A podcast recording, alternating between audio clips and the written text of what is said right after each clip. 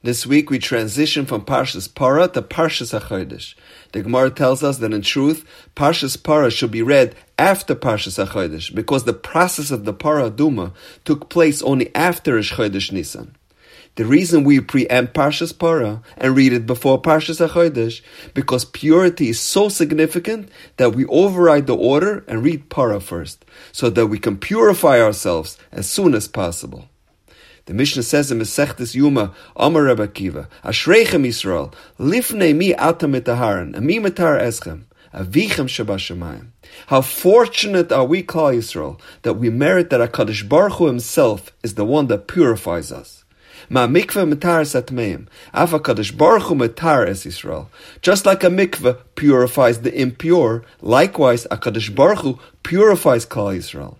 And the question is, what revolutionary idea is Rebbe Akiva teaching us? That Hashem purifies Tameim? It's well known that Hashem forgives people's Averas.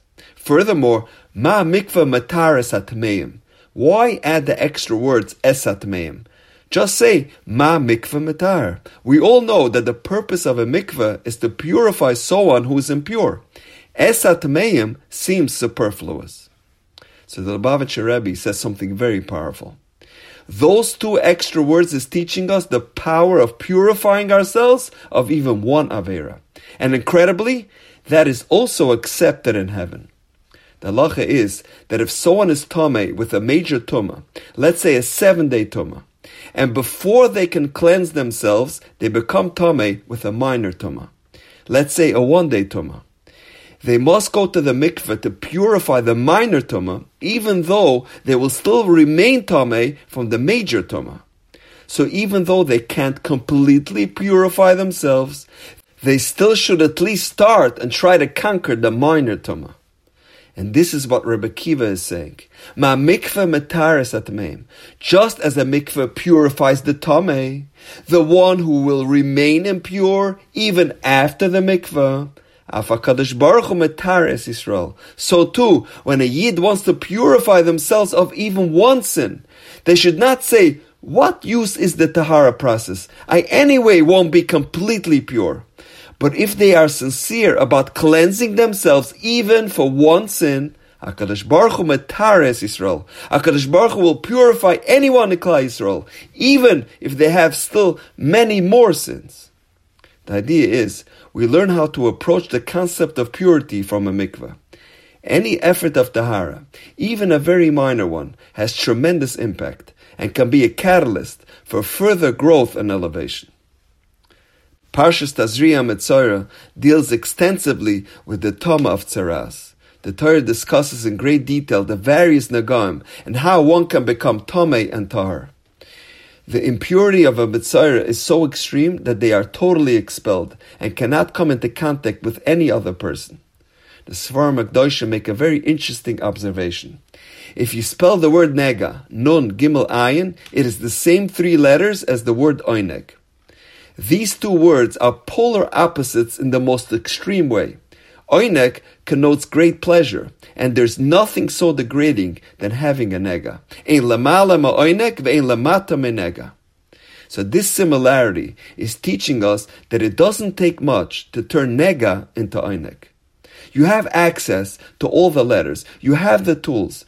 Take the ayin from the end of the word and put it in the front, and you'll turn nega into oinek. Sometimes it's all about perspective, where you put the ayin. When the pasuk talks about the kohen inspecting the nega, it says v'hanega lohafachas einai. Implicitly, the pasuk is saying v'hanega. You know when a nega remains with the person, the hafachas einai. If you don't want to switch around, you're ayin. Sometimes all it takes is a change of attitude to rid yourself from nega. All you have to do is just rearrange some letters, and you will be ready to experience great oinek.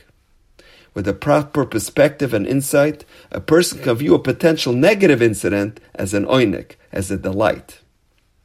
Chodesh Nisan is the month of Geula, a month of renewal, a month of where we can experience open miracles. The Chiddushei HaRim says that this month is not only an auspicious time for redemption on a communal level, but also on an individual level. We say in the Yotzis on Shabbos that Nisan is a chodesh asher Yeshua's boy makifos, the month in which our salvations follow quickly, one after another. Says the Chiddushei HaRim, the word makifos is related to the word hakafa, an extension of credit, as we find in Avos, v'achem v'nimakef, and the merchant, referring to Hashem, extends credit.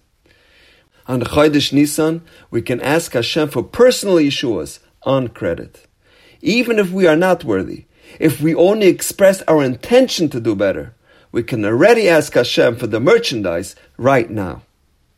The month of Nisan is infused with so much potential Yeshuas for us.